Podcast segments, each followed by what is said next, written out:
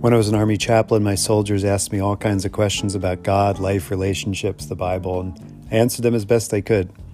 They also called me Padre. Welcome to the Dear Padre podcast. I'm glad you're here. I'm glad you're listening. I'm glad you're alive. Let's get started.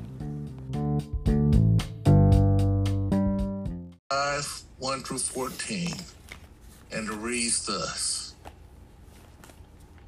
On the third day, Esther put on her royal robes and stood in the inner court of the king's palace, opposite the king's hall. The king was sitting on his royal throne inside the palace, opposite the entrance to the palace. As soon as the king saw es- Queen Esther standing in the court, she won his favor, and he held out to her the golden scepter that was in his hand. Then Esther approached and touched the top of the scepter. The king said to her, What is it, Queen Esther? What is your request? It shall be given to, given you even to the half of my kingdom. Then Esther said, If it pleases the king, let the king and Haman come today to a banquet that I have prepared for the king. Then the king said, Bring Haman quickly, so that we may do as Esther desires. So the king and Haman came to the banquet that Esther had prepared. While they were drinking wine, the king said to Esther, What is your petition? It shall be granted you. And what is your request? Even to the half of my kingdom it shall be fulfilled. Then Esther said, This is my petition and request. If I have won the king's favor, and if it please the king to grant my petition, fulfill my request, let the king and Haman come tomorrow to the banquet that I will prepare for them, and then I will do as the king has said. Haman went out that day happy and in good spirits. But when Haman saw Mordecai in, in the king's gate and observed that he neither rose nor trembled before him, he was infuriated with Mordecai. Nevertheless, Haman restrained himself and went home.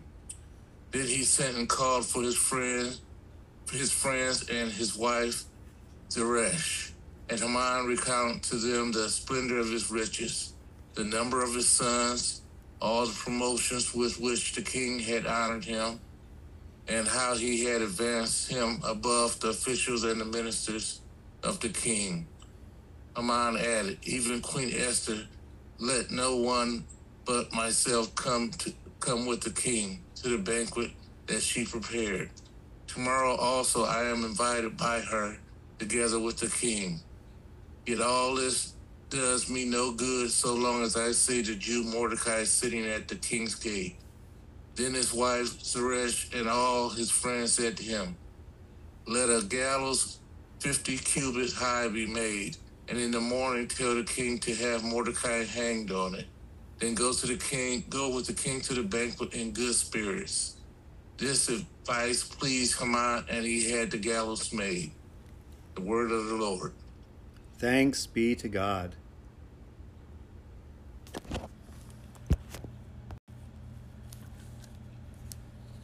As we've said before, the book of Esther is how God saves people through a series of difficult conversations. And we see Esther, this young woman who has been chosen. She's won this contest um, at great risk to herself and her family. Um, she has won this contest. She has become the queen, and she has put on her royal robes.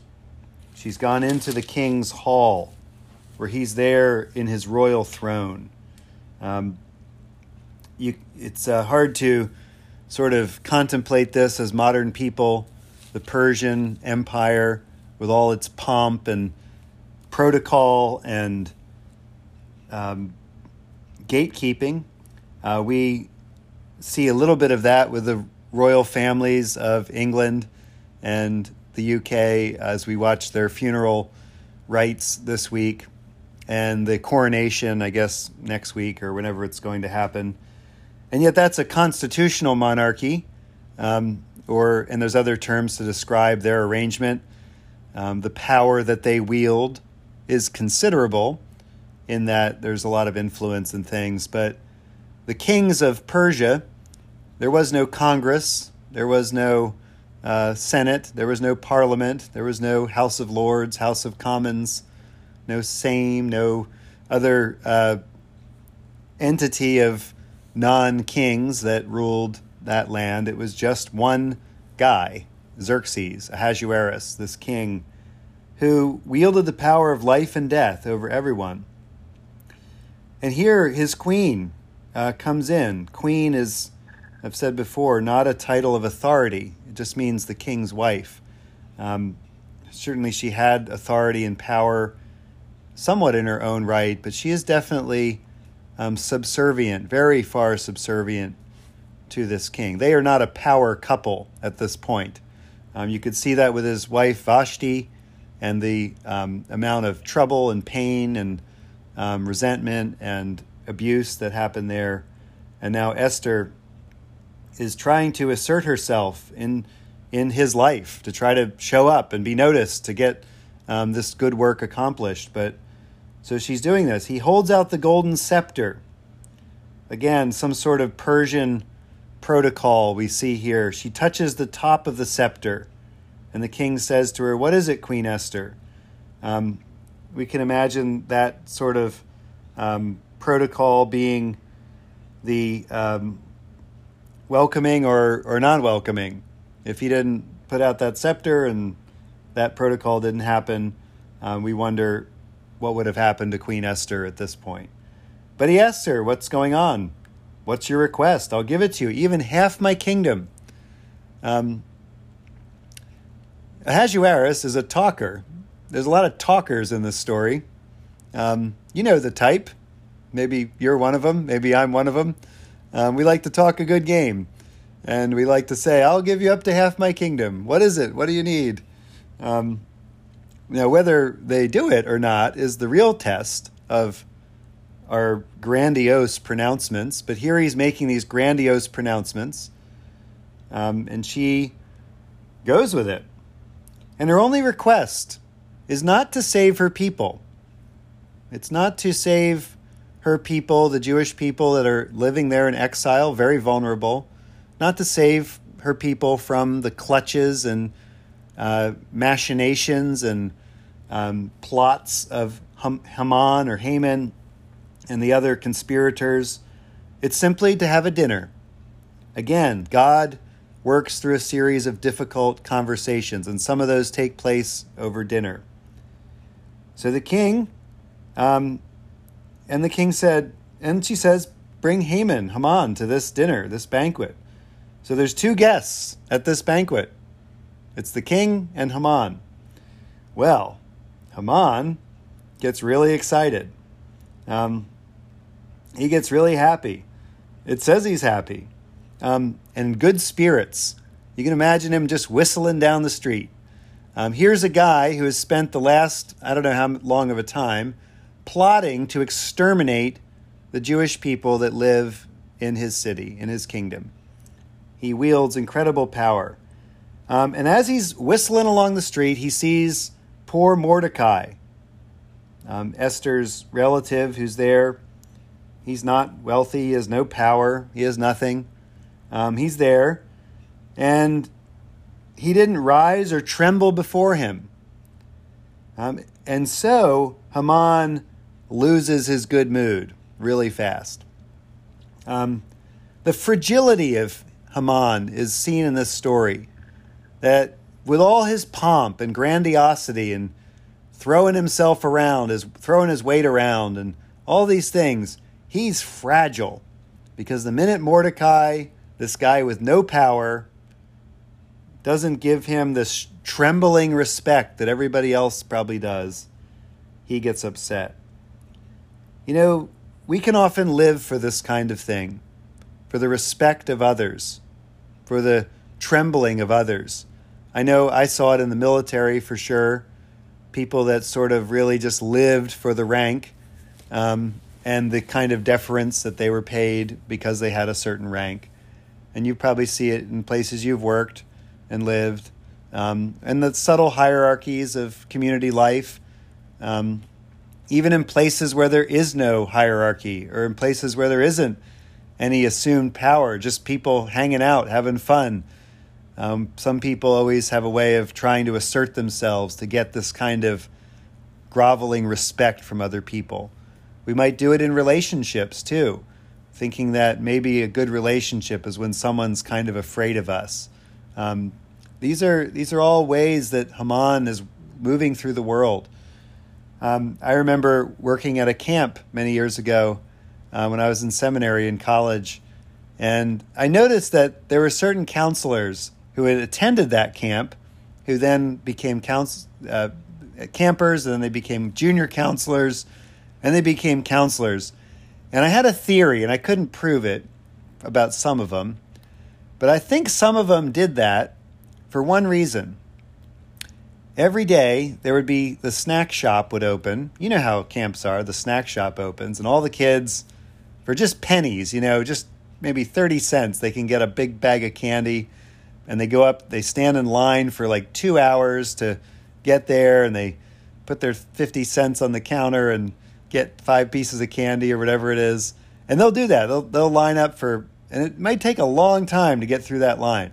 Well, if you're a junior counselor or a counselor, you get to go to the front of the line and just get your candy and go. And I had a theory that there were some people working at that camp that were doing it just for that reason, so they could go to the head of the line and get that little little little preference there. We kind of do that stuff, the nice parking spot, the honor, the deference, the trembling before us. Um, and it's hollow. It is so hollow, but people will sell their whole souls for this kind of deferential respect. Haman doesn't get it from Mordecai, but he restrains himself because he's still kind of riding this high that he's been invited to this exclusive banquet. He goes and he get he calls for his wife and friends. Um, he's not into mutuality of relationships. He doesn't he interrupts everybody. Get over here. I've got something to say. And everybody has to. Um, you can imagine the eye rolling that they might have done when they heard him calling out, summoning them. Um, friends don't summon each other. Um, people in good relationships don't demand an audience. Um, they say, Hey, I want to tell you something fun or something good that's happened to me. And there's a natural sort of like wanting to be part of that but the summoning happens. He recounts to them the splendor of his riches. I mean, this must have gone on forever. Like on and on and on. The splendor of my riches. Let me tell you of all the stocks I own and and all the land that I own. I own this house over here and this house over here and a beach house, a timeshare, and a, um, a Swiss chalet. And he's going on and on about all the stuff he owns on and on and on. And um, you can just see the people just like, yeah, we've heard this before. Thank you, Haman. Okay, when okay, you're you're halfway through. We know. All right. And then the number of his sons. So it's not just about the money, it's about his legacy in the world. These sons who look like him, who act like him, who will then be representatives of him and build his dynasty, his legacy in the world and they're good sons, and he's going to tell you all about them, how their accomplishments and all the things they've done, all the places they've gone, um, and and how wonderful they are. And then all the promotions that the king has honored him with. So it's not enough to be rich, not enough to have the perfect family, but he also has these honorifics, these awards that he's gotten. And he pulls out the display case and he shows his wife and his friends, oh, what he's shown them a thousand times. Um, we see you can see the picture that's being painted here of Haman and how he's advanced far above all the ministers. And then the icing on the cake, the cherry on top, is that I've been invited to this exclusive banquet. Um, but then all of it comes crashing down. But none of it does me any good as long as the Jew, Mordecai, is sitting at the king's gate. As long as he's alive and breathing the air, none of this matters. You see what obsession and hatred and anger will do to a person. A person of great accomplishments will be reduced to bitterness and anger and rage. um, just because of his obsession and his hate of this one man and all of his people. Um, he noticed noticed the name he calls him, the Jew Mordecai. Um, here he's putting in this racial and religious um, marker on it to show that Mordecai is a different kind of human being, that he's inferior to him in some way, that he doesn't deserve to live. He's labeled him this way um, harshly, and he is bitter and angry.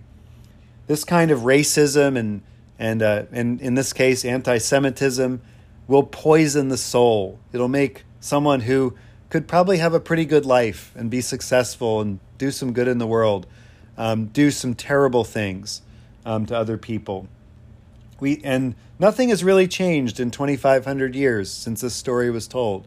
There are still people who are um, who resent what they see as the success of other people, um, whether it's Jewish people in this country or around the world, or some other group of people that they see as successful, um, or maybe having something that they don't have, and the resentment that there's this zero sum game that whatever if they have something, then I can't have something, and the seed of bitterness, this root, is so evil and pernicious that we can see it in Haman's life and we can see it in ours as well. And so, this is how this part of the story ends. His wife is just as evil as he is. And she says, I got a solution for you. Actually, his wife and friends say this build a gallows 50 feet high. And in the morning, tell the king to have Mordecai hanged on it. If you're now maybe they're they're kind of joshing him and putting him up to the test. If you're so powerful with the king, you're so tight with the king, then you could probably get this done. Haman probably can't at this point. Um, he, he knows it, but his friends and wife put him up to that and say, you know, build your gallows so you can kill this guy. This is the casual cruelty of Haman, his obsession with his own reputation, his own wealth, his own power and prestige means that he's going to trample and kill anyone in his path, including this innocent man, Mordecai. The word gallows um, can mean a lot of different things. Um, one of the meanings is a pale, um, that he will impale uh, Mordecai on a big stick. Um, hard, that's kind of gross and hard to, to imagine, but it means to display the death of someone you don't like in a very public manner. The Romans had their crucifixion, which they got from the Phoenicians and probably other people too. Um, the Persians had their impaling stakes, the gallows and certainly gallows where people were hung was a common way of killing people as well. But the idea of putting him up to, for public display and public shame is the reason. He wants to be up there, Haman wants to be up there on the platform of the throne room, and he wants Mordecai to be up on the gallows. Every, he wants everybody to be up, but in a different way.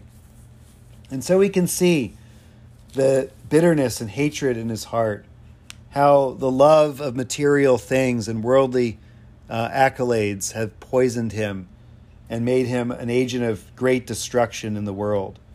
And so he makes these gallows. Um, I don't know who's making a gallows for you today. Um, but if they are, God's going to work it out. God's going to take care of you. God takes care of Mordecai in the end. God takes care of God's people, the Jewish people in exile. God watches over them. And he does it through this the actions of this young woman, Esther, who has the courage and bravery to say what needs to be said, to do the hard work of building a relationship with this king so that when she does say, There's people trying to kill my people, he listens. So God is at work on your behalf, no matter who's building a gallows for you. God is at work. God will break those gallows. God will reverse the fortunes of evil and and take care of the people that he is in covenant with. And we're thankful for that today. So be encouraged by that word that no matter what people are doing to work against you, whether they're doing it consciously, like really out to get you, or they're doing it passively, just sort of think only thinking about themselves. And they're like a bull in a china shop running through your life, and there's not a lot you can do about it. Um, that's when God is going to take care of you. God's going to fight those battles for you. Trust God. Mordecai trusted God. He had no idea what was going on at this point. Um, all he could do was trust God and hope that God would fight for him, work for him, and bring about salvation in God's time, in God's way. Amen. Um, so I struggled with this. I, and my part-time friends who know me know I write poetry a lot, and so um, I struggled with this one all night. So anyway, I wrote this morning, shared it with Father David, and that's how it came to be. Um, it's entitled "The Great Love." Uh, two men in love for all eternity, larger than their two torsos can encompass. Yet their bodies and souls and spirits aren't intertwined. For as long as this life they are given, they rejoined in the next life to come. True love is this way, for all to feel and learn from and draw on. This is the meaning of God and life and man at his best. Valuing the unquantified beyond reason, the things that mattered most are the love filled days of life's short course around the sun. How else could man have made it through centuries of a world filled with destruction of life force and of civilizations? How else could the world right itself again and again? This love of unimaginable volume and depth we are privy to witness, up close and personal if one is fortunate, and from a distance until it surrounds us if elsewise. Letting this type of all consuming love in is the key, trusting this life force to unlock the true treasures of life. Today, the church remembers John Coleridge Patterson, John Coleridge Patteson, the Bishop of Melanesia, and his companions, martyrs. The death of Bishop Patteson and his companions at the hands of uh, Melanesian islanders, whom Patteson had sought to protect from slave traders, aroused the British government to take serious measures to prevent piratical manhunting in the South Seas. Their martyrdom was a seed that produced the strong and vigorous church which flourishes in Melanesia today. Patteson was born in London on April 1st, 1827, of a Devonshire family. He attended Balliol College in Oxford, where he took a degree in 1849. He traveled in Europe and studied languages, at which he was adept. He became a Fellow of Merton College in 1852 and was ordained in the Church of England. While serving as a curate of Alphington, Devonshire, near his family home, he, he responded to Bishop G.A. Selwyn's call in 1855 for helpers in New Zealand, um, which was just getting started as a colony.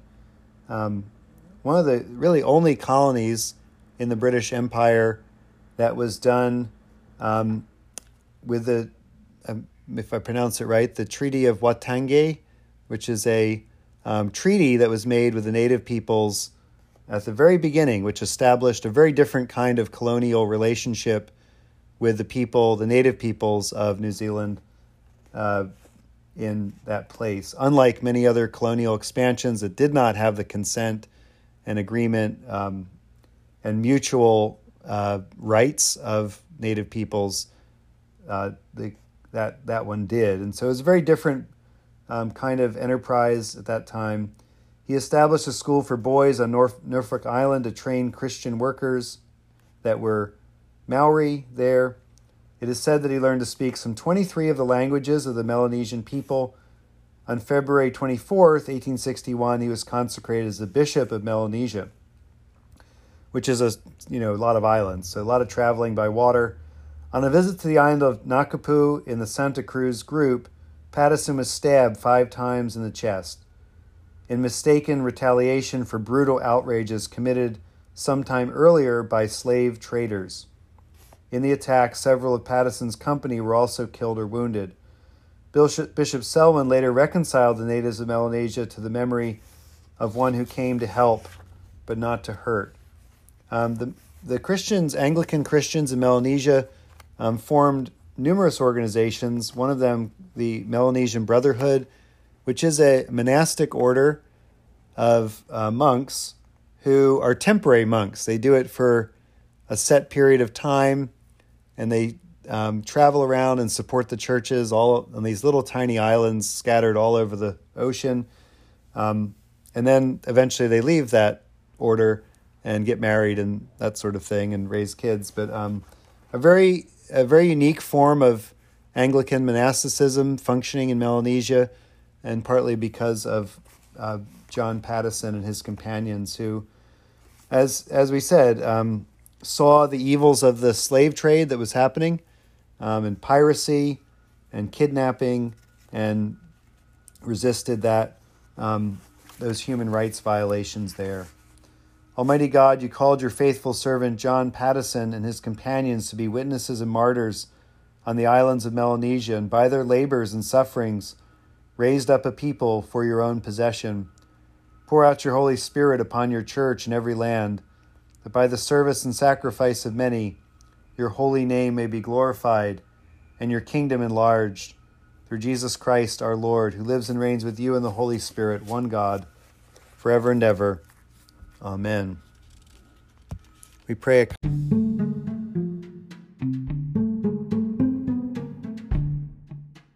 O God, you have made of one blood all the peoples of the earth, and sent your blessed Son to preach peace to those who are far off and those who are near. Grant that people everywhere may seek after you and find you. Bring the nations into your fold. Pour out your Spirit upon all flesh, and hasten the coming of your kingdom. Through Jesus Christ our Lord. Amen.